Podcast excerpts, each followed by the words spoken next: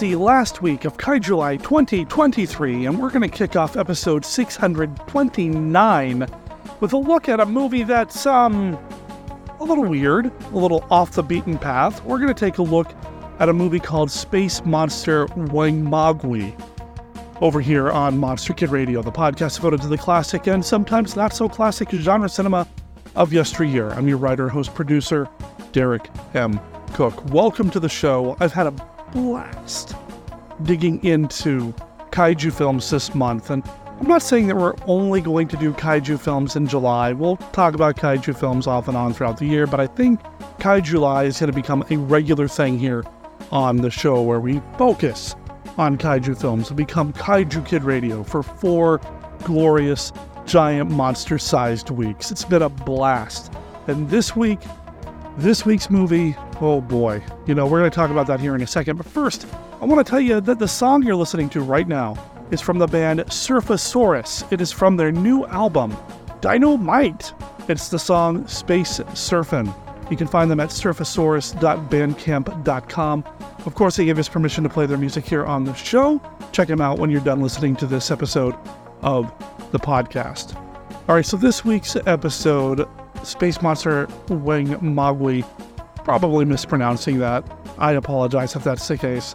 But I'm not going to mispronounce the name of this week's guest because I asked him off air how to pronounce his name. So it's Roger Cassell. Roger Cassell is a newcomer to Monster Kid Radio in terms of being a guest, but he's been listening to the show for quite some time, and we're going to talk with him about this movie. And of course, it would not be an episode of Monster Kid Radio without Mark Matzke's Beta Capsule review and Kenny's look at famous monsters of Filmland. So that's coming up here shortly. Before we get into all of that, though, just want to throw something out there to the listeners who have some time and ability and interest in maybe helping Monster Kid Radio out with something online.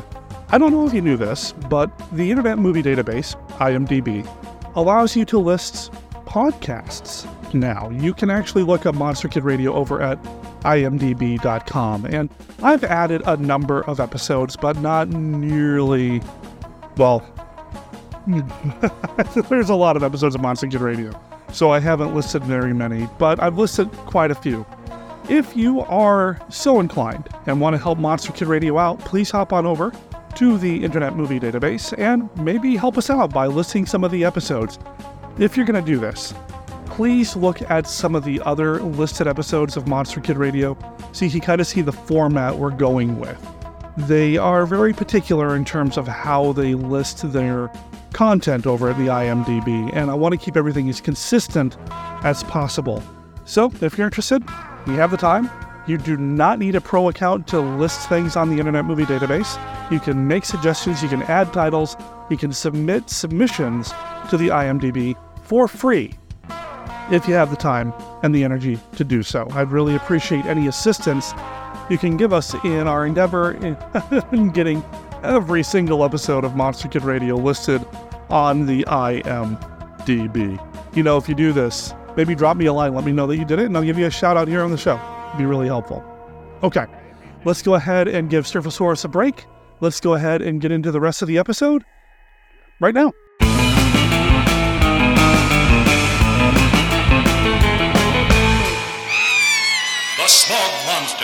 Spewing its poisonous venom over the earth. Only one force dared stand up to its overpowering evil.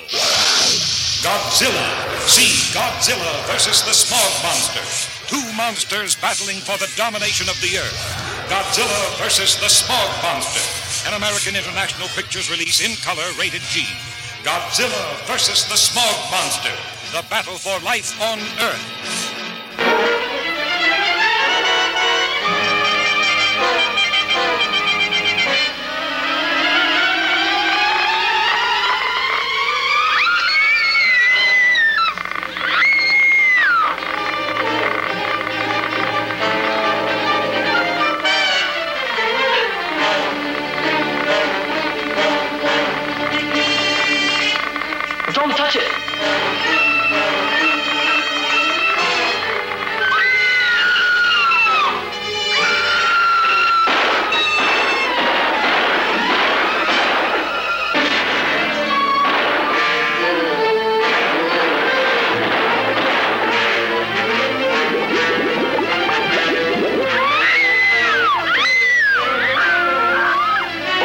Sin spots of a great city to the last desperate refuge of millions underground, the incredible, monstrous H-Man strikes terror to every heart, disintegrates everyone it touches.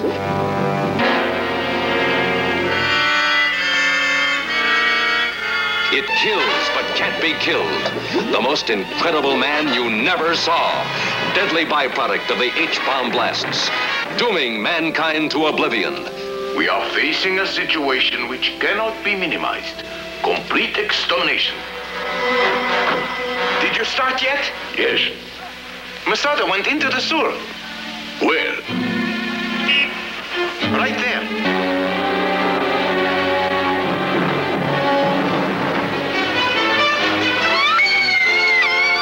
See a great city fight back Commence operations.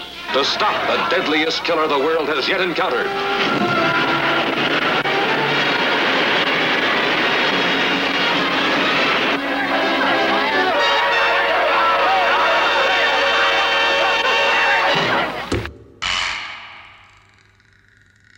Live from the Land of Light in Nebula M78, home of the mighty Ultra Heroes, it's Monster Kid Radio's Beta Capsule Review.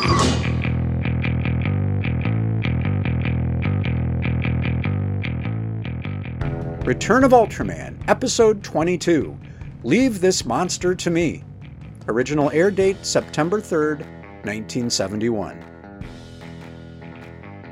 A clown suit wearing handbill distributor wanders into a mammoth garbage dump and goes missing after witnessing a monster rise up from the trash.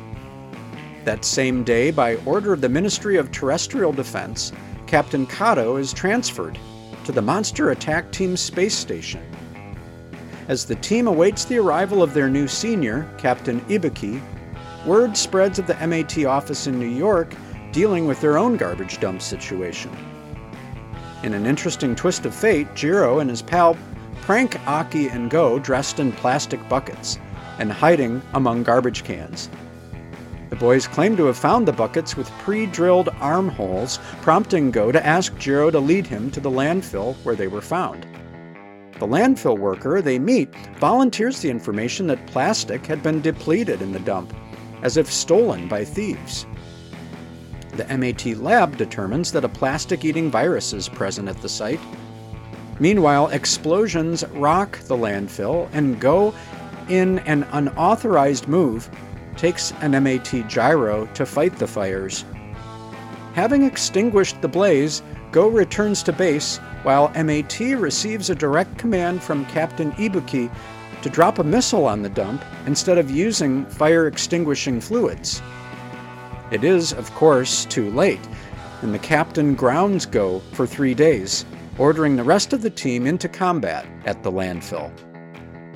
Kaiju Gokinezula emerges completely from the mountain of garbage, and MAT minus Go flies to the scene. The monster overwhelms them, and Go must decide whether to obey orders or attempt to save his friends.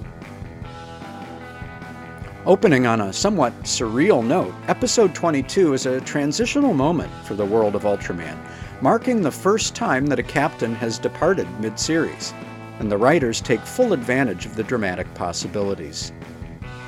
Captain Kato had become a kind of father figure to Go, but in his absence, the young hero reverts to his headstrong ways. Captain Ibuki's authority is immediately tested, and the final scene reveals the kind of leader MAT has received. Given the setting and direct references to Tokyo's pollution problem in the script, it's worth noting that Godzilla vs. the Smog Monster came out just over a month before this episode was broadcast, in late July of 1971. For Monster Kid Radio's Beta Capsule Review, this is Mark Matzke reporting.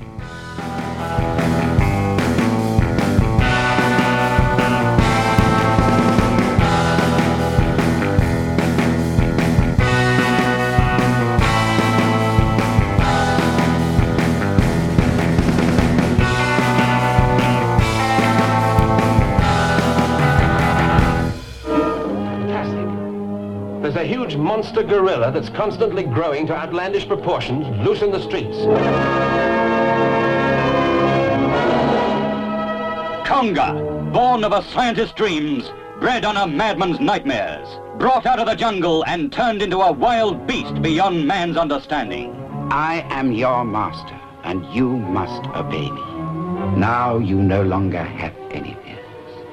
Starring Michael Gough as Dr. Decker, who stole the jungle's secrets of sorcery to distill Satan's black magic in his own laboratory.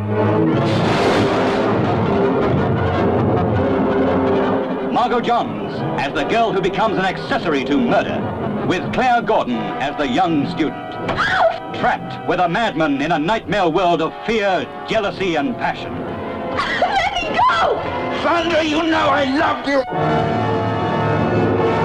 The jungle scene of color, excitement, and spectacle is thrillingly mixed with the close mystery of strange insectivorous and carnivorous plants. See them. Fear them. And feel the anger and the anguish of Jess Conrad in a picture charged with powerful emotion. You...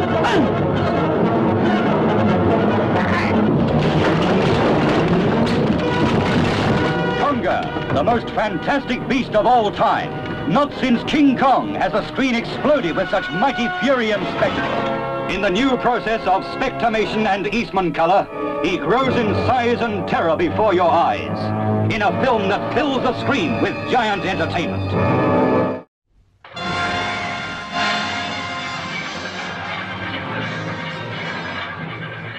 It's a piece of skin, like leather. From all corners of the earth they gather to study the mystifying frozen fossil, a reptilian tail that grows into a giant of terror. It's alive! It's loose! You have been invited here to see for yourselves one of the most amazing events in the annals of scientific history.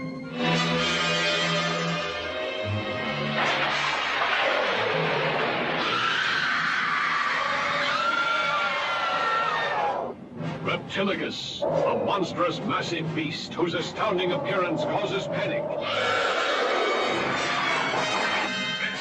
approaching the city. Repeat, Reptilicus approaching the city. This is Grayson. All units. Reptilicus,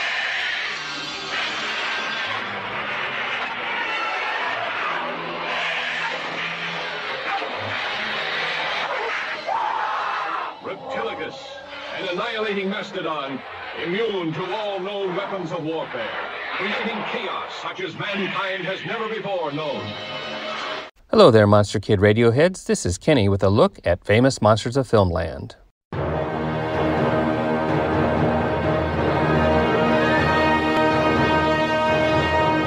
For me, kaiju films are always Japanese.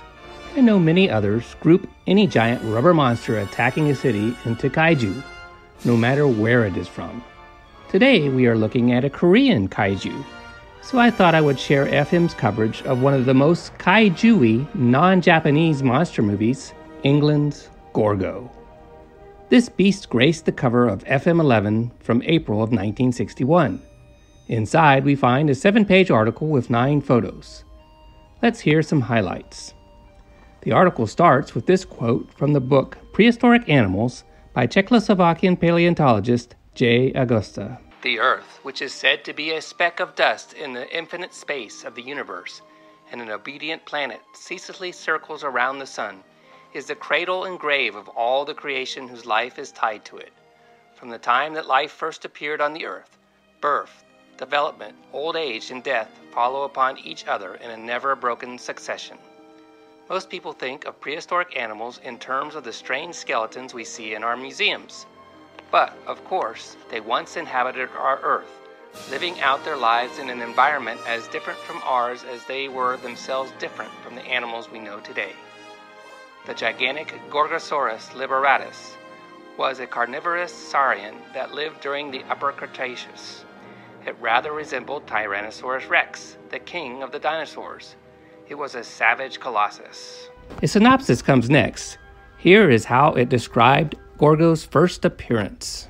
Carson Bingham, in the pocketbook he has written about the King Brothers production, tells graphically of the moments of horror when Gorgo is first glimpsed. In the author's own words, the sea lifted up under the flickering procession of funeral boats, and a form that was neither water nor earth nor human reared into the air. Rooted to the spot, I stared at what seemed to be a huge, massive shape writhing out of the water. I could see the outline of a huge body, some twenty feet high. My God, I cried, it's huge, as big as a house. And so it is. Waked from an ages long sleep by the underwater explosion, the Gorgosaurus has surfaced in a strange new world, a world where frightened, shouting men shoot at it, but the rifle bullets bounce from Gorgo's tough hide like ping pong balls. Only fire affects Gorgo, and when Ryan and Slade lead the men in throwing burning brands at the incredible beast, with an angry flick of its long, prehensile tail, it turns back to the sea and disappears beneath the waves. The synopsis continues, revealing the surprise ending. The article concludes with these brief production notes. Gorgo is the most costly, time consuming production the King brothers have made to date, and 38 productions have rolled off their slate. The picture introduces the new process known as automotion, which makes the movements of the star, Gorgo, extremely lifelike. If you like excitement and suspense with your movie monsters, we recommend Gorgo. That is all for this week's look at famous monsters of filmland. We will have more next time. For MKR, this is Kenny saying adios.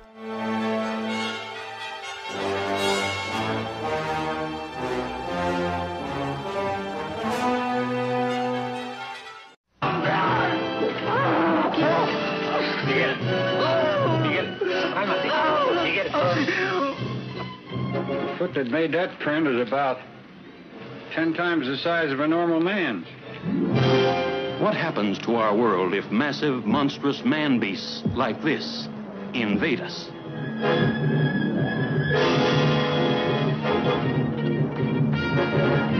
Flown a captive to a West Coast metropolis in an Army cargo plane, his arrival catapults the whole city into an ocean of fear. For this colossal beast is at war with the world, our world, a world his savage instincts can only hate. An airlift is being set up and food will be parachuted down to him.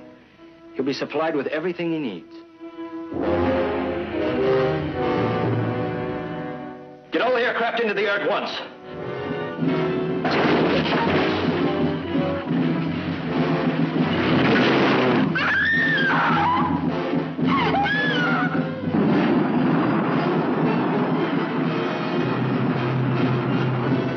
The Colossal Man is loose in Los Angeles.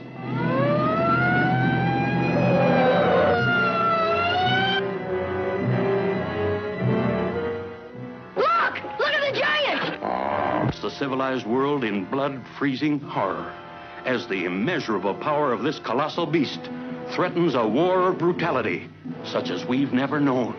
Stop! Let no!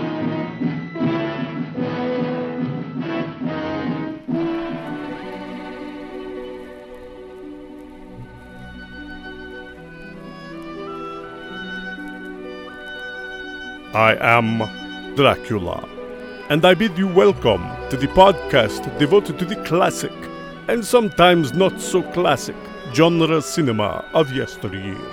And I offer you this warning. Sometimes Derek and his guests get excited, and they may spoil a movie or two. You know how excited monster kids can get sometimes. If Monster Kid Radio spoils a movie for you, do not come whining to me.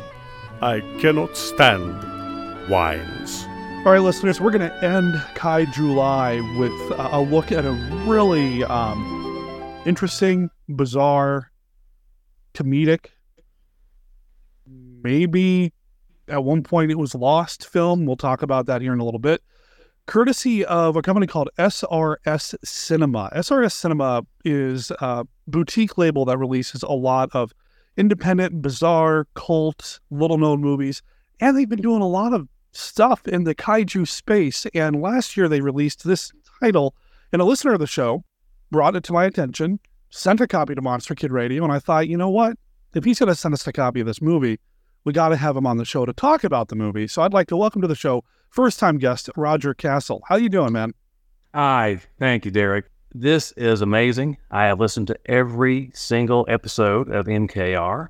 Started with, I think, your Planet of the Apes episode because I just watched all of the uh, Apes movies again, all the classic five, and I wanted to talk to somebody about them. And unfortunately, at the time, I have very few friends who are into retro cinema like I am.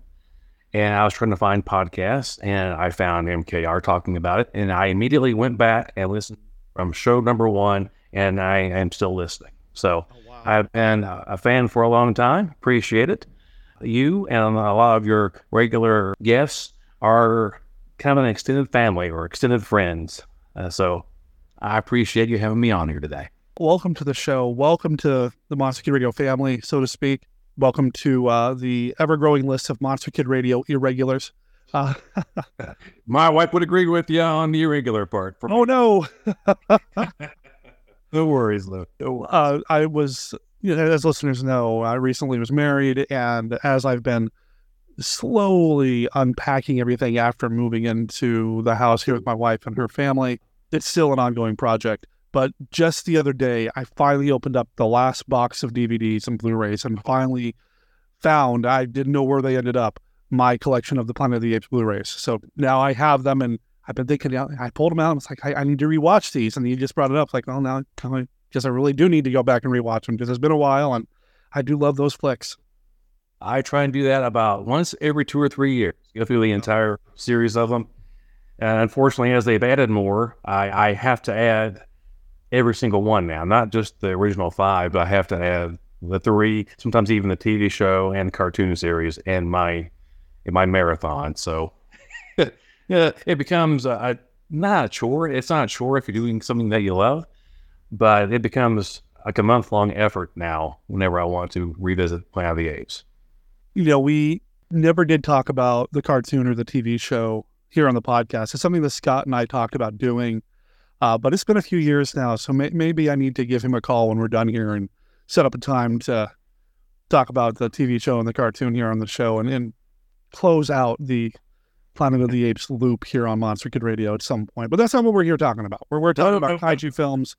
I mean, I suppose if we kind of squint a little bit, we can maybe find some connections between Planet of the Apes and you know the stuff that uh, was doing with their ape stuff. It, it doesn't matter. I'm going down a rabbit hole. Let's talk about something else. Let's talk about this really weird movie. Space Monster Wangmagwi, I think is how you say it. Yeah, uh, I actually went looking for a couple of different pronunciations of this, and that's as close as I think we're going to get. Caveat, put this out there to everybody. Neither Roger nor I are Korean.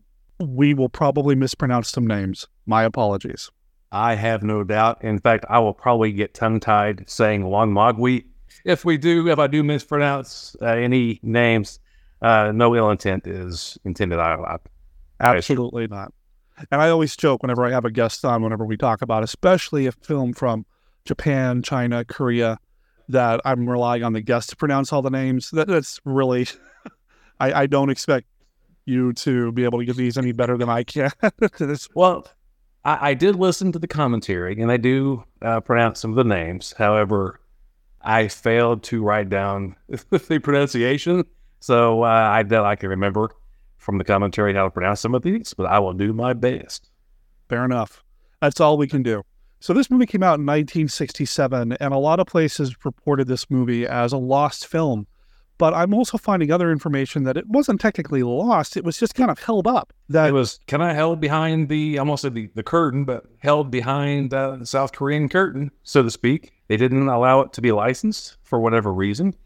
Part of it may have been because they were sued by the people who made Yonggary.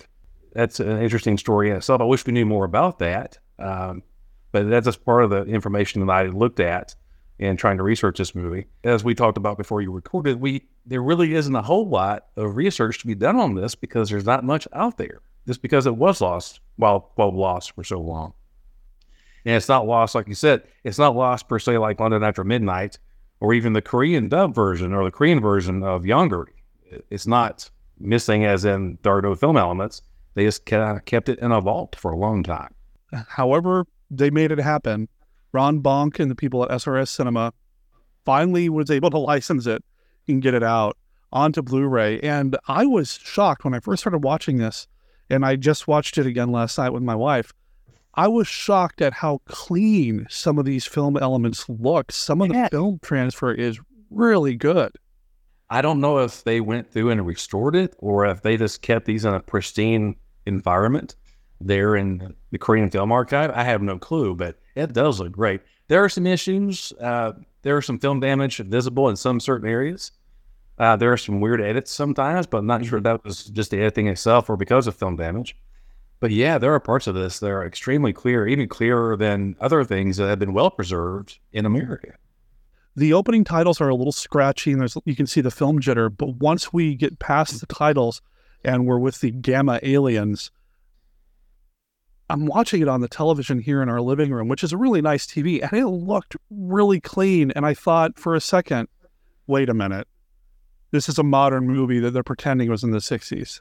That, that's how clean some of those shots look. Now, it's not. It clearly is from 1967, but the, the shots, the, the images were so sharp. Like you said, there are some moments where it's less about film damage and more about some weird cuts, or maybe like a film snapped somewhere and they had to re edit it back together. There's one shot that lasts maybe one or two frames of the monster walking down the street and then it just cuts. And I think that again, that's either a film edit issue or maybe a real change issue or something along those lines.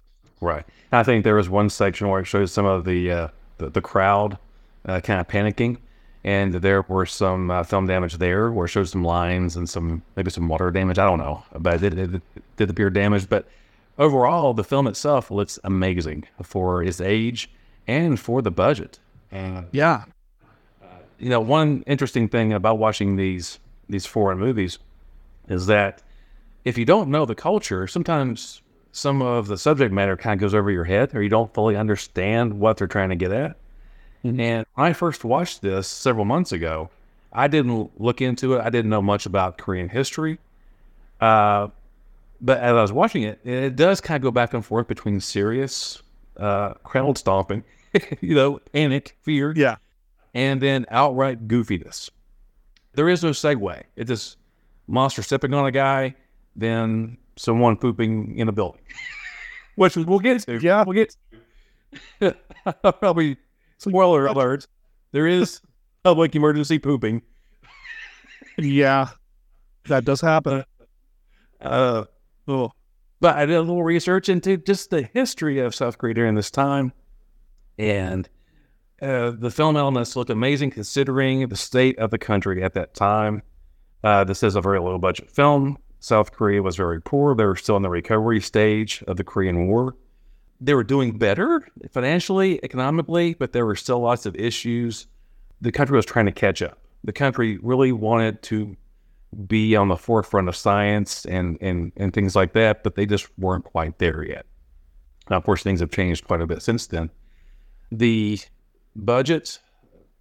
See, when I first saw this, I didn't know what year it came out. I went into this completely cold, except for a few little things I read here and there. I thought this was made in 1957 rather than 67, because when you look at this movie, oh, it doesn't look like 67. If you compare it to other movies that you've seen that have come out in 67, it, it to me, it didn't look like it was 1967 modern day then. And I think part of that was because some of the vehicles, some of the, the dress, some of the, the buildings, it looked older than what it actually was. And that may have been because of the financial issues, the economic issues that Korea was having. Kind of like Cuba when they had uh, all of the, uh, uh, you know, embargoes and so forth uh, against Cuba. You know, you can still see 1957 Chevys on the streets in Cuba because that's all they had, that's all they could get. And I'm thinking a lot of this looks older, maybe because Korea was still in a financial crisis, so to speak. So they things still looked retro. Does that make sense? It does. And we had the same issue. We were watching it last night, and my I, I didn't tell anything to my wife about this movie at all. She went into it cold. I told her it was Korean. It was from the '60s, and it was kind of rare. That, that's about it. So she was completely cold going into it last night there were a couple of chuckles when some of the uh, very low budget effects with the rocket ship flying around out, you know, in outer space. But even that felt very 1950s as opposed to something from the late yes. 60s. Absolutely. And she brought up a really good, interesting point too. This is 1967. We had Star Trek on TV at that point, right? And the the look of outer space travel looks so different in American genre television and film. But this is this very retro 1950s looking, even maybe before that looking uh, science fiction space travel, the space suits, the way the spaceship looked, the way the rocket with the one candle flame basically out of the back of it flying through outer space looked very retro. And then you get to the planet and you see everything happening on Earth, and you've got this weird mix of holdover American culture from when we were over there doing stuff. There's an American flag in the military scenes. The way the bedroom is built, it's very clearly in a Korean bedroom, but the way the bed is positioned and arranged with the mattress being exposed, it's, it's got some Americanisms kind of in there as well. Her wedding dress is this mix of Korean and American styling, but again, it's just kind of retro for the time. And I find that fascinating. I talk about this all the time on the show that these older movies, yeah, it's a monster movie, great. I'm in it for the monster, but you really look behind everything and, and what's happening in the background and you see what the society was dealing with and the documentary elements of it. And, and I loved that. Loved this movie for that too. I don't know if it was a budgetary thing or what, but I kind of really respond well to that retro vibe. Oh, I did too. And it also makes it a little bit timeless. It, yeah. Uh, a picture in time. You know, it doesn't date itself. I mean, it does because of, of what, it, what it is, what it shows. But the fact that it is not in any particular set time. It, the weird thing is, watching the documentary, I didn't notice this from watching the movie, but watching the documentary, they talked about how one of the signs, the big wooden signs going across the street, says 1990. Yes. And they were talking about how they weren't sure if that was because they wanted Seoul or South Korea to be a leader in this. It was advertising some kind of conference in 1990 that either they wanted to be at the forefront of technology and science by 1990, or if this was supposed to be a futuristic movie. It's a weird mystery. When that appeared on screen uh, with the 1990, my wife commented on that too. It's like, wait a minute, when did this movie come out? Like, no, it's it's from the 60s, and yeah, that's. I don't know if it was like a weird, like World Fair kind of thing. I, I don't know, but it does have this timeless quality because it's got all the retro, not just retro in terms of calling back to one particular era, because the mother of the bride has a very traditional dress. Mm-hmm. And then we have the bride herself in that kind of 60s with the pillbox hairstyle, the whole bit. I dug it. I dug that uh, even before the monster showed up. And I don't know, before we get too far into it, I know we don't do like a beat by beat plot breakdown on the show very often, but just because this is such a, a weird one, a lot of people might not know about. And I will have played the spoiler warning, and it is available on Tubi TV. So if you don't have the Blu-ray, you can watch it on Tubi TV. There's a group of aliens that want to take over the Earth. Their idea is, let's throw a monster down there, let them wreak havoc, and then we're going to come in and take it over. And the plan makes no sense, but whatever. And they also apparently uh, know about Seoul in Korea because they say put them down in Korea uh, during this typhoon. I think they even call the typhoon by a certain name. Like yeah, aliens just arrive out of nowhere, but they know where Korea is, and they know there's a typhoon bill out there about right. uh, Seoul, Korea here very soon. So it's kind of weird, but still endearing. The the monster is, you know, we don't really have anything for scale, but I'm assuming just human sized, man sized. Yeah. And their thought is we're going to throw it down into the earth. And because of how science works with the air pressure, it's going to expand and grow to giant sized. Oh, there's so much sci-fi science in this. It's it's great. I, I don't think that's how science and air pressure works. Well, uh, I'm looking at my notes here. Yeah, There's something about the air pressure and and radiation or something like that. It was it was so sci-fi some so goofy. It was wonderful though. I oh, I, I, loved it. I, I've never seen that as a way to do it. I guess I okay. But I loved it though because it has. There are so many things in this movie, even though it's low budget, parts of it are derivative. There are so many things though you never see in any other movie. this is true. This is true. And, and I'm going to stop talking about my wife, my wife, my wife. But uh, I, I do want to say one last thing. While we're watching it, this is how I know that I married the right woman. She looks at me and she says, That's not going to work. We know that's not going to work because we watched The Amazing Colossal Man. When you get too big, it's like, Oh, honey, I love you so much. Um, the thing is, when he's in the, the the creature's in the spaceship. I guess we should maybe talk a little bit about that. He's normal sized in the spaceship.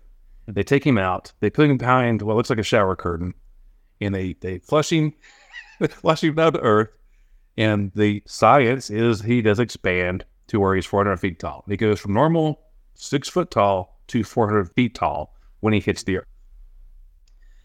And uh, of course, they're saying that well, he can wreak, wreak havoc by eating all the people. He can eat all the humans. And then if that doesn't work, then we'll just nuke the place, which is all or nothing, I guess. Yeah. But once they, I won't say flushing down the earth again. It sounds, it's not, that's not quite accurate. That's what it looks like, though. And really, for this movie, it kind of goes along with the uh, some of the scatological nature of this movie. Uh, I, I will say this may be the most scatological episode of UKR. it really is. Uh, some of the things we just absolutely have to talk about, even though they make no sense within the frame of the movie. There are some things that happen in this that are just weird. The best word to describe this movie is absurd. Yeah. Anyway, I'm kind of going off on tangents. I apologize. Uh, no, no. It's it, well, that's what this movie really is, though. It, it kind of goes off on some weird tangents here and there. We have this bit with this uh, commander in the Republic of Korea Air Force who is going to get married. It's sometime in the winter. It's maybe even January. I think Beth said that she saw a calendar on a wall and said it was like yeah. the first of the year or whatever, which is also supposed to be a very lucky time to get married in right. certain cultures over there, that sort of thing. And you can tell they're actually shooting during that time because there are some scenes inside the house where you can actually see the actor's breath as they're talking. Yeah. So you, you yeah. know it's it's bone cold where they're shooting. I'm not sure why, but whatever. There's a wedding about to happen, but then the monster shows up, so all the military get recalled and that announcement's made over public radio. okay. Um, so of course the wedding is off, and part of the story is the bride who is kind of in denial about the whole thing and doesn't want to evacuate, and her mother and hairdresser for some reason uh, stayed behind. the city is about to be attacked by a 400 foot monster, and she is so worried that the wedding is going to be canceled. Right. So it's her story, and they're running through, and the, the crowd's all panicked. And some places reported that this movie actually had the world record for the number of extras on screen. It is not really the record holder, but it's pretty darn close from what I understand.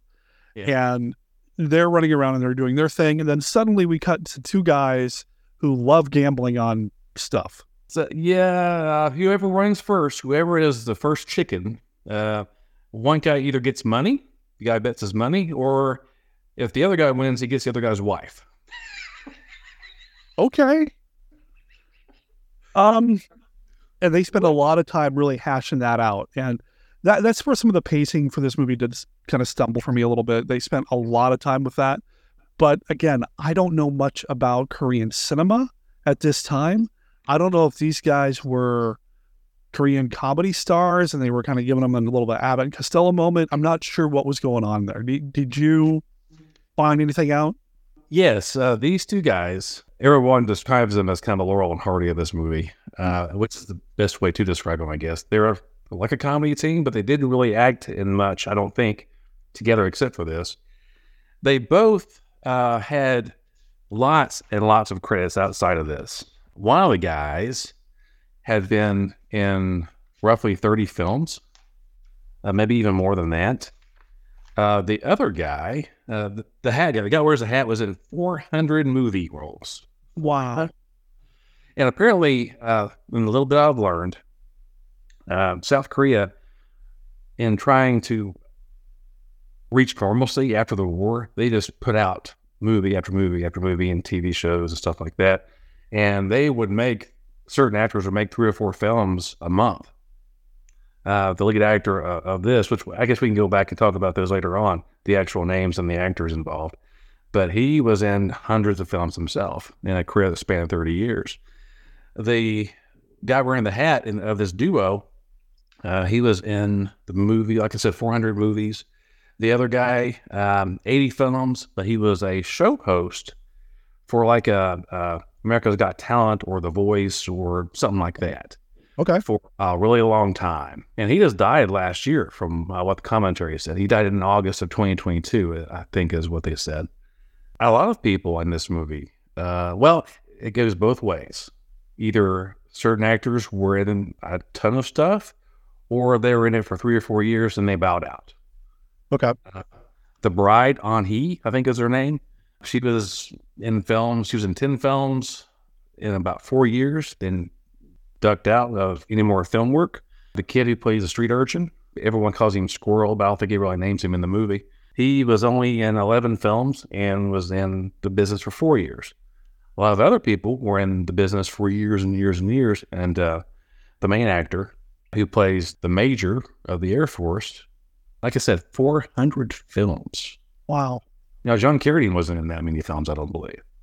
That's crazy. I wish I knew more about the history, but there's just not a whole lot that's available to read about the film history of South Korea. I know that sounds kind of weird. Why would you want to read about that? But this kind of thing, uh, the fact that it was kind of isolated away from everybody, this film, like Mowgli, was isolated away.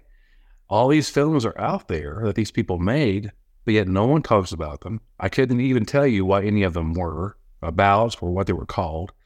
But tons of stuff that was made that no one's even seen that lives outside of Korea.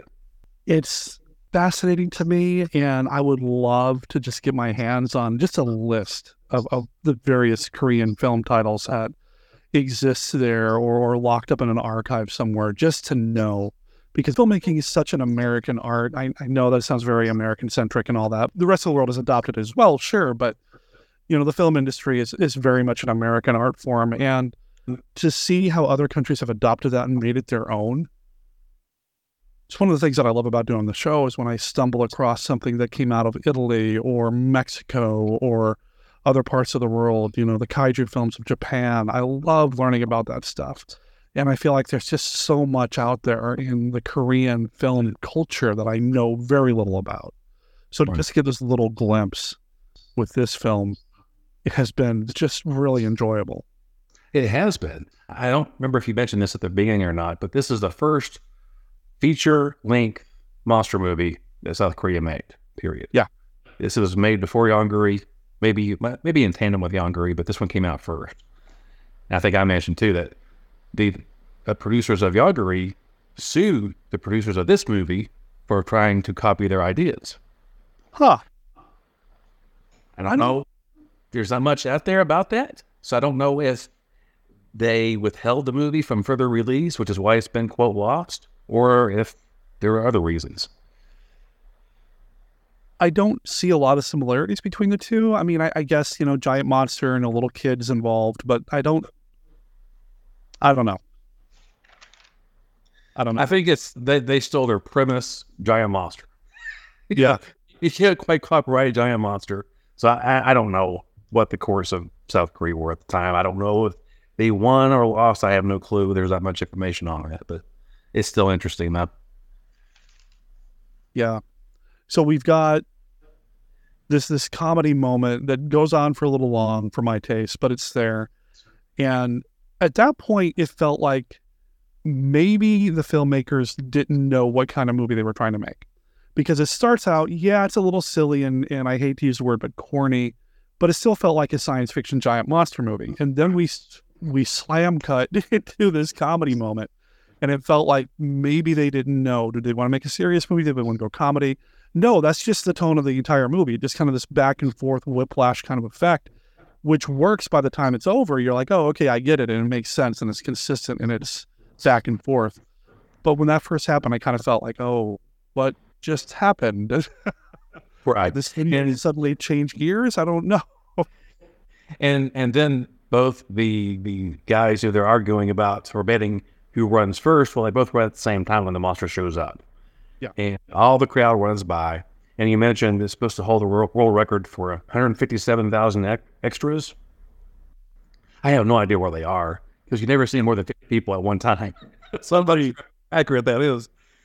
But these two guys go back to one of the guy's apartments where his wife is, and they have an argument. So this is the wife I won, and they argue, and then the monster attacks their apartment building, and the, the building is falling apart, and they're still talking about this bet and who gets who and who gets what. And the wife's in on it now too. And she says, "Okay, new husband, save me, new husband." Like, oh no. Yep. Yeah, which kind of probably goes back to some of the, the gender roles of South Korea in 1967. You mentioned the extras though again, and yeah, I don't know where all the extras were either. Because I, there were a lot, but not that many. There were a couple of shots too, in particular, where it feels like the extras were just told to walk back and forth. There's a couple of times where I swear they're looking at the camera. Uh, they don't have that panic look on their face that like the lead actor does.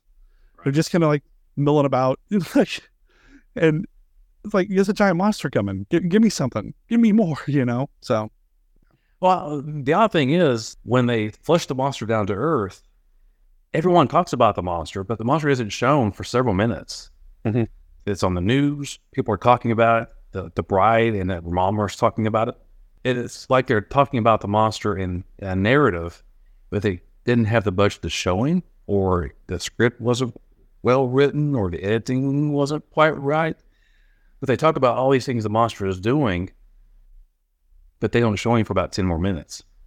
When the, the monster does finally show up, and he shows up between those two hills, and he knocks the boulders, and he's stepping on cars. Here's where the Foley, the budget, the budget for the Foley kind of shows its true nature in that uh, you see these tremendous boulders hitting the ground, and the Foley makes it sound like it's a bunch of driveway gravel or Lego bricks being dumped out of a bucket.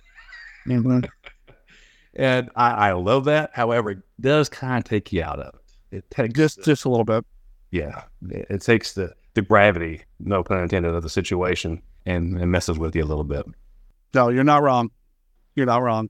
Uh, there, there are a few moments where I think the models look good enough, but there are a few moments where, for whatever reason, they just don't seem to have the weight that you would normally see, like in a Toho film or whatever, when they get destroyed. There's also a lot of moments where the monster appears to be intentionally stepping over everything, like he doesn't want to break anything. Yeah. And I, I don't know why that was, other than they just, I, I don't know. I, I, I don't know what the filmmakers were doing. So I will say during the commentary, one of the gentlemen that's on there, he is very familiar with Seoul, South Korea city, and he was able to identify where the monster was in the city by the miniatures. So there was some accuracy in the model building. And another interesting thing, uh, as an aside too, he talks about because he knows the geography of Seoul and where the monster is coming from. He may be reading too much into this, but the gentleman said that the monster is coming from the north, North Korea. They're- Those were the aggressors during the Korean War. They still are. Hmm. So the monster maybe it's representative of North Korea in that aspect. Interesting. True. I don't know. Have no clue. Something to think about. Huh. I didn't catch that, but that's that's interesting. Well, in all this back and forth, the bride and running around town, and the mother of the bride looking for the bride, and the monster picking up the bride, and then the the gambling duo, we meet our other hero, yeah, this little kid who has snuck into, and it actually is the apartment of the bride. I mean, you can the same wallpaper, same bedroom set, same knickknacks on the countertops and all that. Uh, he snuck in because all those cowardly adults ran off. He can fight the monster with his sword, and he's got this little knife. And he's just going to be brave, and he's made himself a little picnic with all the food in the house spread out on the, the bedroom floor. Yeah, he's just having himself a little feast, and he's this little homeless kid, you know, and he is one of our heroes. He's got some attitude to him almost immediately. So you know he's going to be a handful from the very beginning. Wangmagwi shows up at that apartment complex or that building, and he goes to the top of the building. that the kid does and sees him, and doesn't run away. In fact, kind of eggs him on, and actually jumps on the monster and climbs up the monster. That's awesome. I, I've never seen that before. That was great. That was fantastic. This kid climbs up the monster. He eventually gets into the monster's ear. And I was warned when this movie came out. I, well, I won't say warned, I was alerted that this movie takes a pretty sharp turn. That the movie starts for like the first 20 minutes or so. It's like, oh, it's a giant monster movie, whatever. And then it just goes off the rails. And with the gambling duo, I thought, okay, that's what they're talking about. No, this kid's man, no, he he gets in the monster's head. He will start attacking the monster's eardrums. At one point, he says he's going to make the monster go blind. Fortunately, we never really see him go like behind the eyes and start stabbing the eyeball. A bit, a bit much. But he does do something else inside the monster's head, which I've never seen before.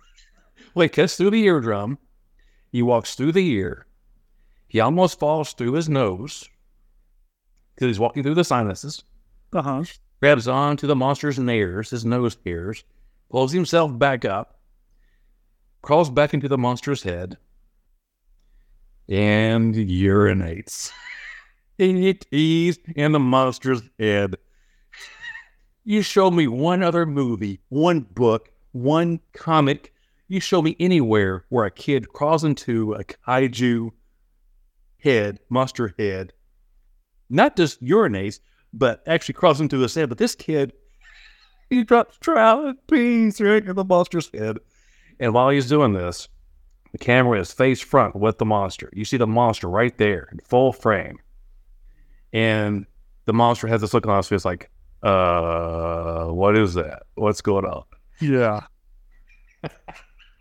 I I was yeah. Well, you had mentioned that this movie does get a little scatological. That that's um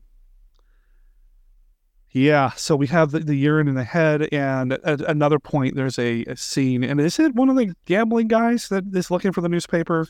No, no, it's not. This guy, that guy shows up in no other place. He shows up one scene, well, I guess in a couple scenes because it's the same scene extended.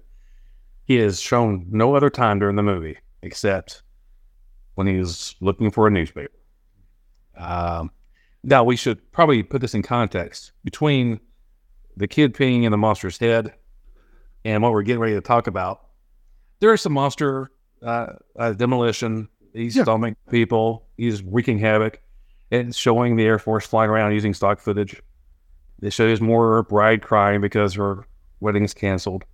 Uh, finally, she realizes it's going to be canceled because the major or the captain of the Air Force calls for himself and says, I'm sorry, I can't let him come back home and marry you. And all this, it shows this guy in an apartment building, or uh, just a building. Wangmagwi attacks the building, or he's nearby. This guy looks strained, like he's stressed. He's asking for a newspaper. You have no idea why. Um, this guy getting a, shoe, a shoe shine. A monster is attacking the city, and a guy is still getting a shoe shine. He's taking the time to do that. He, this guy getting the shoe shine leans over, punches the shoe shine guy in the face with, the, with almost a comedic sound effect. It almost sounded like when the little rascals hit somebody. Yeah. And the shoe shine guy just gets up and goes, Whoa. and the shoe shine recipient picks up the paper. The guy looking for the paper sees the guy with the newspaper, comes over and talks to him, grabs it. The guy gives it to him, takes the newspaper over to a corner, and drops trowel. It gets even better. It gets even because while this is happening, we are cutting to another person in here in the same crowd. A woman's about to give birth. Yes. Is there a doctor or a midwife here or whatever? And we we are cutting back and forth between a guy using the bathroom in public on a pile of newspaper and a woman giving birth, and it's just oh my! It shows it shows the woman straining to give birth. Then it shows the guy straining to do his thing, do his thing, and it it it it, it goes back and forth. She gives birth to the baby. He is successful in his goal with his goal. Well, and they even have like when the baby starts crying, they cut back to the guy who's got this look of confusion on his face, like, "Did I just do that?" You know, just like, come on, like, and what's happening here? And this is where it gets scatological. This is where my immature sense of humor comes out. The guy's look on his face as he's straining is comedic. It's almost Jerry Lewis comedic. Yeah. Yeah. It's exaggerated. Imagine your worst day on the toilet. That's what this guy is having. And baby is born. He accomplishes his, his mission. Then the monster shakes the building and the guy falls back into his own boot. Now we never see it. Like we don't actually see what he created, but um Oh. And then we, that's the last time we see the guy. Uh that's back to Monster Rampage. What what a what a bizarre flick, man. It is. Uh but you know, tell me where else you're gonna see that. That's true. Yeah. I've never seen it before or since. I, I don't think I'll ever see it again. No, no. Um, when I first watched this movie several months ago, when it first came out, I didn't know what to think of this. And now I have, I, I respect this movie. Respect? Yeah, respect this movie so much more. Knowing some of the background, knowing that, yeah, they were kind of making it for kids, but kind of not. Uh, knowing the cultural issues as to why the film looks the way it is and why the budget was so low. But this really makes no sense at all. But this makes it so unique in that I am proud to have this in my collection now just because there is no other movie like this. And I'll watch it again. This is not a one and done. I will watch this probably uh, once a year, once every couple of years going forward, just because it's so odd, so absurd to use that word again. It it is absurd. Everything from the the giving birth sequence to the little kid at one point holding on to the nostril hairs, and those are some pretty strong nostril hairs. I was I was impressed. Yeah, and we, um, we didn't talk about after he does the, the first tympanic membrane and in the monster's head. Then he goes over to the other ear, cuts that eardrum. Then he falls back into the head, almost falls out of the monster's nose again. And at this point, he's actually falling, he's hanging on a nose hair outside the nose where he's essentially a human booger. Yep. You know, people are listening to this right now thinking, you're making this up. No, we're not making No. this up. I promise you, we're not making this up. Absolutely not. This really happens. And he crawls back into the nose after so long. Did you notice, though, that as he's actually hanging from the nose hairs, and it's showing the point of view of the camera pointing out the nose as the monster shaking his head, that the the view of the city shakes in relation to the monster's head. It actually it's synced up. How do you sync up that? How do you sync that up? I don't have any clue. But there was at least some skill involved because it looks pretty good.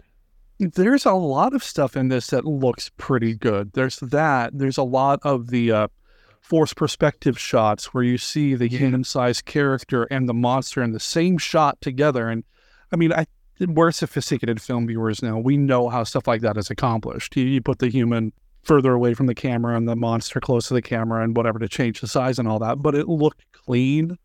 Yeah, it looked really good. There's a lot of that. There are a few shots you talked about him hanging out the nose.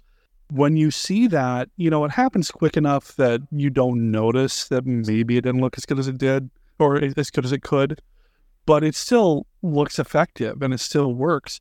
At one point, he, the, the little boy, does find a, like a control box or something on the back of the monster and holds on to it and, and starts pulling antennas and things out and a cable comes loose and he starts climbing down the like rappelling down the monster and you see a shot of the monster with this little kid hanging on yeah and it looked pretty decent i thought Not bad. Not bad.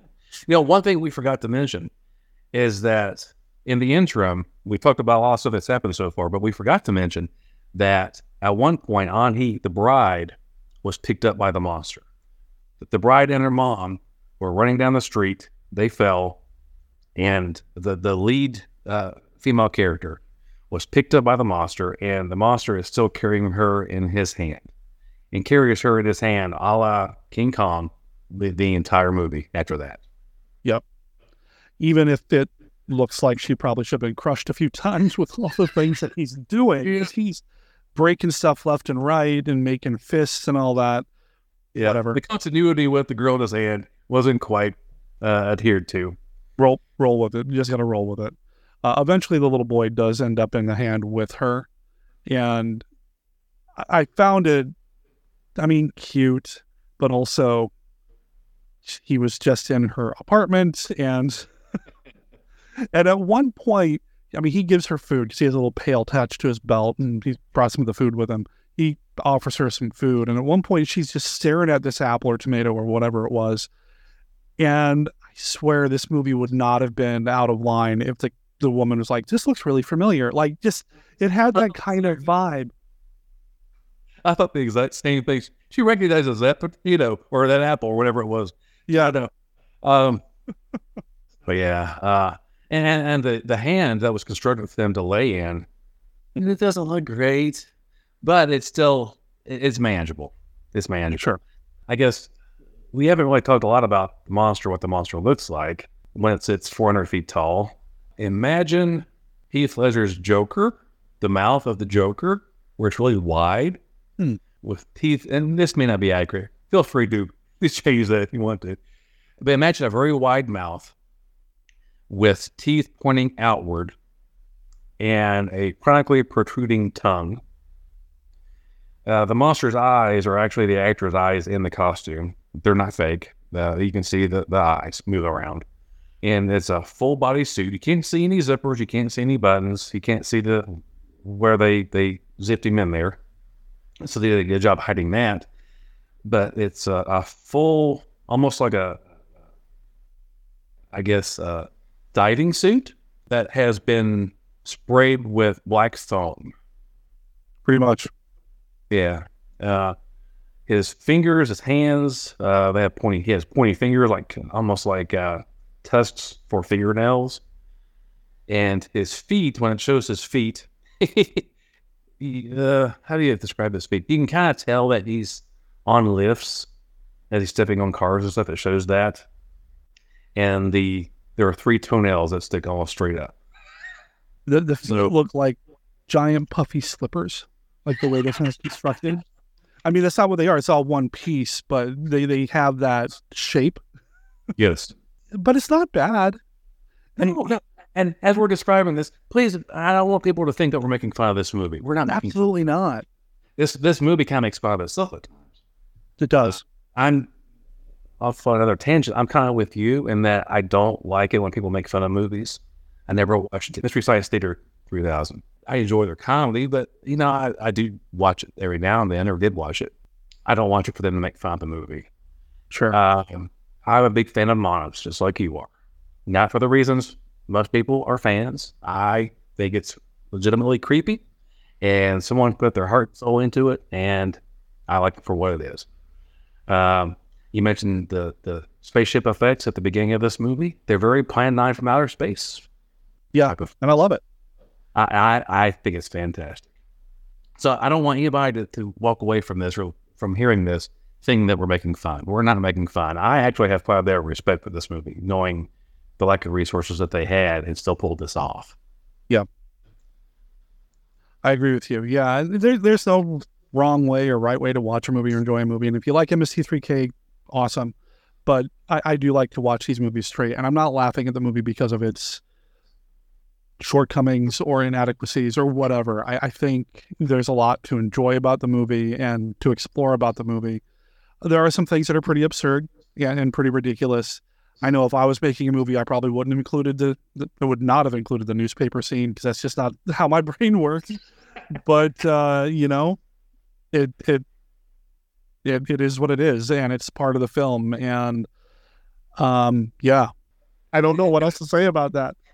Well, well, uh, as on the commentary did say that that that part with the newspaper was probably put in there for the kids. Sure. And I get that. And it didn't really make me laugh. I, I guess it kind of does not talking about it. But in watching it, it's like, what the heck is what? What? What is I think my wife's getting tired of me saying over and over again whenever we watch movies like this, what is happening? Because what what is happening?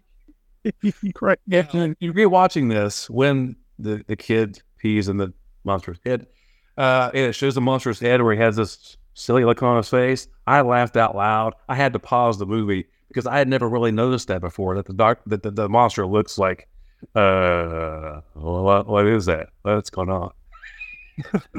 and one thing I do hope uh, of this episode of MKR is that where this monster movie is so unknown uh, that it people it still has the the listenership that all the other ones do, meaning that you know I hope people don't look at this and say, "Well, I've never heard of that one, so I'm not going to listen to this one." Please listen to all this episode. Please watch this movie. Yeah.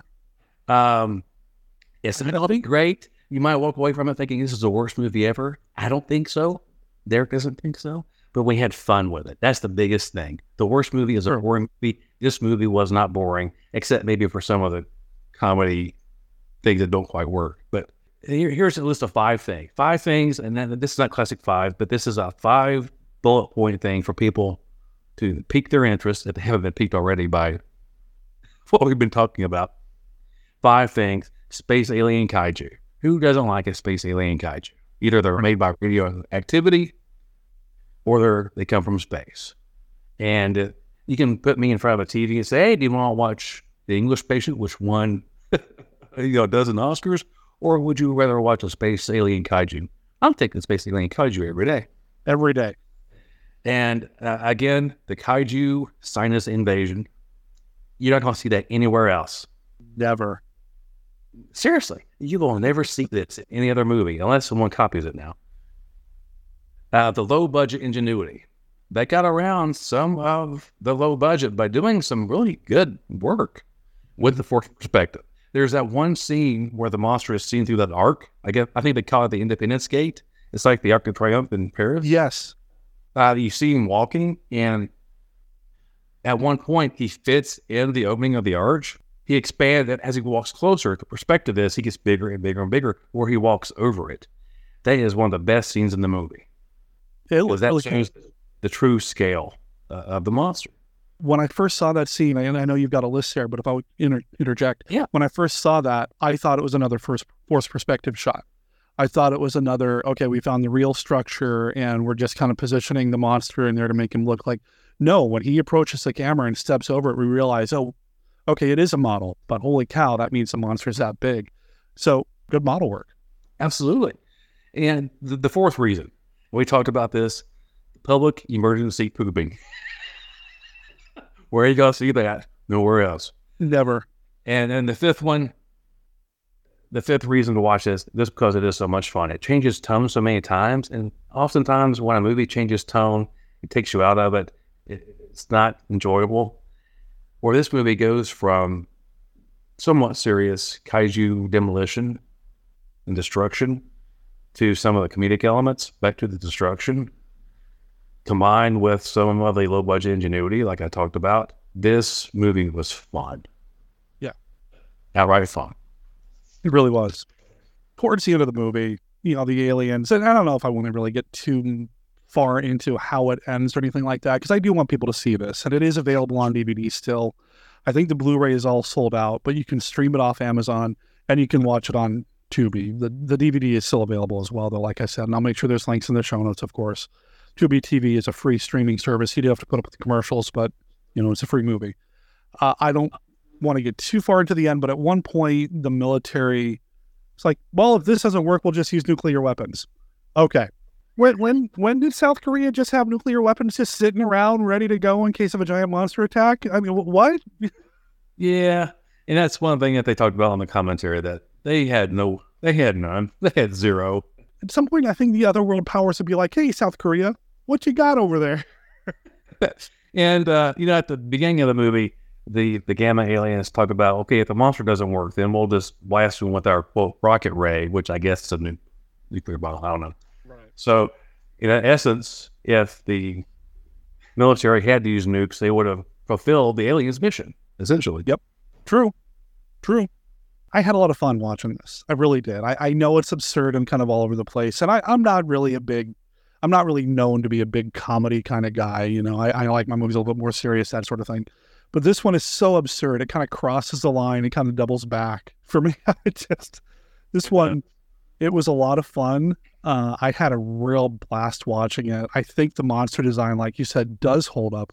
I was a little worried the first time I watched this and we saw the quote unquote man sized monster, where it just looked like a guy. That, that does look pretty bad. That it looked pretty bad. It's like this. Yes. Oh, I oh, this is not going to hold up. But first few minutes were very Plan Nine. Yeah, got that like Plan Nine, but you know what I mean. Yeah, no, it really does feel like that. It really does feel like that. And I respond well to that aesthetic. I love that retro 50s science fiction rocket ship design. I just think that's cool. I do too. And to, to see a different culture's take on it was really neat.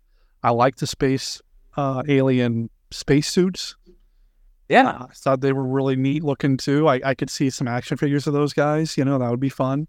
There's no utilitarian function at all to them. It looks like absolutely now like they're wearing milk jugs on their head, but you know, still they're not playing at all. And if you'll notice too, I'm watching this last night or a couple nights ago. The machinery on board the alien ship looks like it's from Dr. Seuss. If you remember Dr. Seuss books where it shows gadgets and machinery, that oh. has loopy hoses, odd knobs, buttons, weird looking microphones. If you look at the machinery on their ship, it looks like Dr. Seuss designed their machinery. Yeah. Yeah. Which is another thing I just love about this. I, I do wonder what films they had, like, or what media they had access to from the West when they were putting this together. Uh, we talked about this being one of the, the first big science fiction monster epics or whatever they did over there. And no, I'm sure they didn't get Star Trek over there or anything like that at that point when they were putting this together. But what science fiction of ours did they see and take inspiration from? Dr. Seuss, man, I, I didn't even think about that, but you're right. Just looking at how that ship was designed, you know, the interior of it. I, I doubt that they actually Dr. Seuss and thought, you know, they would make a good control panel. I doubt they actually thought that. But uh, uh, another thing you mentioned, wonder what they had access to. King Kong, obviously. I mean, King Kong, oh, yeah. mentioned in the movie two times. Mm-hmm. The actual script in- includes King Kong being mentioned. Uh, so there is nothing happenstance by that. That was deliberate for sure. That's true. They they mentioned King Kong, but they never mentioned Godzilla, and I thought that was mm-hmm. interesting. Yeah, that, they just kind of odd. They don't mention anything else either. Just King Kong. No other movies, no other they commit other sci-fi. Just King Kong. But I had a blast watching it. This this was fun. I, I want to make it clear that I did not buy this as a bribe to get on the show. Oh, not at all. Absolutely not. I think this might have been my idea. I watched this several months ago. I thought I gotta get this for Derek because if I if I didn't get it for you at the time, it was not streaming on TV. It was only available via the Blu-ray hmm. and even VHS. They put out 50 VHS tapes of this. Oh, did they really? they did. And those sold out, I think. I think I'm not sure, but I really wanted you to, to cover it on your show just because it was so unusual. You have ever covered anything quite like this one before, as we talked about. And I just wanted to hear the discussion because there is no one I can have a, a discussion with uh, about this movie with, just because no one else, unless they knew me and came over and watched it with me, they wouldn't see it. And I have heard another uh, podcast or two kind of cover this movie, but they tore it to pieces. They really talked about how awful it was and the low budget, how it really is horrible, and that the comedy wasn't funny and the script makes no sense. That's not the purpose of this you have carried this torch now for what, 10 years? 10 years now? Yeah. Yeah, I had to listen to all 627 episodes, I think, as of this recording, I think. I don't, I always have to double check. Maybe. Um, it's because you talk about these movies, no matter what their deficiencies are, there's always a saving grace, uh, at least one saving grace for every movie. And I wanted this to uh, get its time on your show in your spot. And, and, like I said, I, I didn't view it as a bribe either. I really did. I think it might have been me that suggested having you on to do this. And uh, I just double checked. Go to srscinemastore.com and they actually have a section of kaiju films. They, when you go straight to their website, it's got some of their slasher movies and things like that, including something called Puppet Shark, which I'm dying to see now. Uh, well, well, there's there's a trailer on the Blu-ray. but they have a nice Toho, or it's not Toho, but Toku kaiju section, uh, 11 pages of just weird kaiju films that I had never even heard of, except for the ones that I have ordered for myself already. Things like uh, Monster Seafood Wars. Just there is some really interesting kaiju stuff still happening today Yes. over in Japan. Not just the big stuff. I know the new Godzilla trailer just dropped, you know, Godzilla minus one, and I can't wait for that. And I hope somebody picks it up here in the States because I really want to see it. But there's some really interesting low budget stuff happening as well. Uh, this movie, Space Monster Wangmagwi, and that's probably the first time I've actually said it in this recording. Uh, I really did rely on Roger to get it out. Um, this one is not one of these ones that, like you said, it's not a one and done. I'm going to go back and I'm going to rewatch this one. I think there's some neat stuff here. Uh, if nothing else, just I kind of want to watch stuff happening in the background even more so I can kind of maybe glean a little bit more from the history of where South Korea was historically. I mentioned at the beginning of this that you can still see some Americanisms in there. The way the military is presented is very American. Uh, you've got the American flag in the background, which I found fascinating. Some of the pop culture stuff seeping in. Uh, the, the stock footage of the Republic of Korea Air Force, it was swapped. It was mirror imaged. But other than that, it looks fine. Just really neat. I, I found parts of this movie to be really neat. And a lot of it was really absurd, but some of it was really neat. And I had a blast watching it. And I was happy to have you on to talk about it. And we'll have to have you on again. Oh, I would love to. I would love to. One thing about the uh, American presence in the film, there was still a significant American presence in Korea at the time. In fact, oh, my dad was in the Air Force in Korea when this was made. Oh, wow. Okay. Yeah. So I just thought about that. I had to call and tell him, hey, here's a movie that was made back when you were in, in Korea. Uh, did you see this by any chance? I'll uh, have to ask him about this. Did you see a movie where a little boy pees in a monster's head, Dad? Where a guy takes a dump in a building in front of people? Oh man, we didn't even talk about the monster's death ray, and it's got this beam that comes out of its head, and that started happening shortly after the pee scene. Yeah, that's right. It's like he gets mad because the kid peed in his head. So he, he opens the spout in his head and he blows out what is like a napalm. Yeah. And it hits buildings and the buildings melt and catch on fire. We forgot about that. I can't believe we forgot about that. Well, there's a lot in this movie. So So the monster just doesn't tear stuff up and, and kick stuff down and step on people. That poor old man that he steps on. Uh oh, that the the horrible. he, he sprays this corrosive napalm like liquid and catches everything on fire around him. Oh, but it looks so low budget because you can see the little nozzle and the stuff that sprays out. But oh, it's so fun. oh, it's it's a blast. I got to thank SRS Cinema for digging this one or getting the rights to do it. Absolutely. And and on the Blu-ray, it talks a little about how they got the rights, sort of, kinda. Um, apparently, this was shown at the Korean Film Archive uh, only for several years, starting in the 2000s, and that's how some people were able to see it. You could not see this unless you were in Korea when the Korean Film Archive was showing this. Mhm. And through friends, uh, the guy that owns SRS. I mean, we're not being paid by SRS Cinema. Absolutely not. Uh, we're just they're the ones that put this out, so we they deserve the credit. He just kept bugging them until they came back and said, "Okay, yeah, go ahead." This is seeing a very unique film that has not been seen by a majority of people. Uh, I have a lot of nerd geek film nerd fin- friends. They have never even heard of this. The only way I heard of it was through some friends who uh, are tremendous kaiju fans, and it's been mentioned in previous books. There's a book, The Encyclopedia of Monsters by Jeff Rovin, I think it was mentioned in. Uh, but in relation to Yongary. So I I have to admit that after I watched this, I had to go back and watch Yongary again. I like this movie better. Really? I do. I do. Wow. Uh, but I, I tend to be uh, the the one that supports the underdogs too. Yeah. uh, Yeah, I didn't know anything about this movie uh, until it was mentioned on Facebook. I mean, you mentioned it, of course, but I'm also friends with one of the person who does publicity for SRS Cinema, and he mentioned it on his page. So, yeah, and, and I saw that, and I, I kind of want his job. that would be a, a supremo job, no doubt. Yeah, it's one of the things that I love about doing Monster Kid Radio too, is to kind of find the movies that probably don't have the spotlight on them as as much as I'd like, And this is what I'd like to shine a little bit more of a spotlight on. And again, it wouldn't have happened if you hadn't sent me that copy a while back. Uh, it's definitely one of my favorite movies that I've acquired, uh, one way or the other, uh, over the past several years. So I really appreciate that, man. I really do. Oh, absolutely. It's the least I could do for all these episodes I've listened to over the years.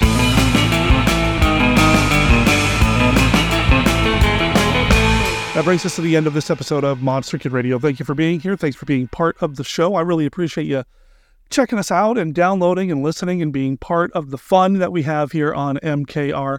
I'm over 600 episodes into this thing, and I'm still having a blast every week putting this show together. I've been doing this for over a decade now, and I don't see myself stopping anytime soon, especially when we have so many amazing movies to talk about and so many amazing people to talk with. So thank you to everybody who's been part of the show during Kaijuly and just in general. I appreciate you. Also, I appreciate every one of you who retweet tweets and share posts on Facebook and contribute to Monster Kid Radio's community online, whether it's on Twitter or Facebook or Discord or Reddit or Patreon.